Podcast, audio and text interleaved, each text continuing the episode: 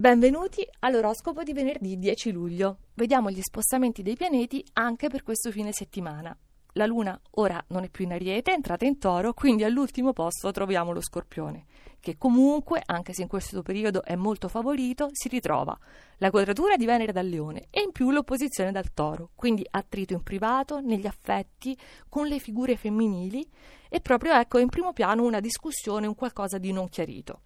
Acquario, voi fate tanto, tantissimo, però oggi sembra non bastare soprattutto a voi, perché non vi sentite apprezzati, avete perso anche quel divertimento, quella leggerezza, vi manca lo spazio, quella camera d'aria, visto che siete un segno d'aria appunto, che vi permette di sentirvi liberi, non oppressi. Leone, Giove rimarrà nel vostro segno fino a metà agosto circa, quindi è un periodo molto importante questo, da cui state traendo il massimo, però oggi siete stanchi, vi prendete tranquillamente una pausa, mollate tutti sul più bello. Cancro, eravate vittima come di un incantesimo, diciamo di una vostra impuntatura, con la luna negativa, però da stamattina siete in tutt'altra versione, vivaci, effervescenti, incisivi, subito premiati da questo sestile in toro. Saliamo. Pesci. Realismo, tanto, sano, quello che vi ispira la luna in toro, però non solo. Adesso è necessaria una dose di egoismo opportuno per individuare una volta tanto, tra le varie istanze, situazioni e necessità, il vostro interesse. Bilancia, semaforo verde. Non aspettate che sia la luna, che adesso è favorevole dal toro, a darvi il segnale, siete proprio voi che agite subito, non appena vi percepite liberi da questa cappa. E quanta strada fate già oggi?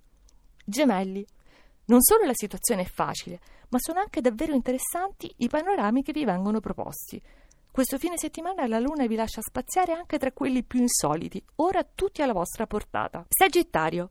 Niente riposo, è troppo calda la situazione dal punto di vista zodiacale che si traduce nella necessità di mantenersi pronti, concentrati per una tabella di marcia che non consente pause e ne siete ben lieti. Ariete.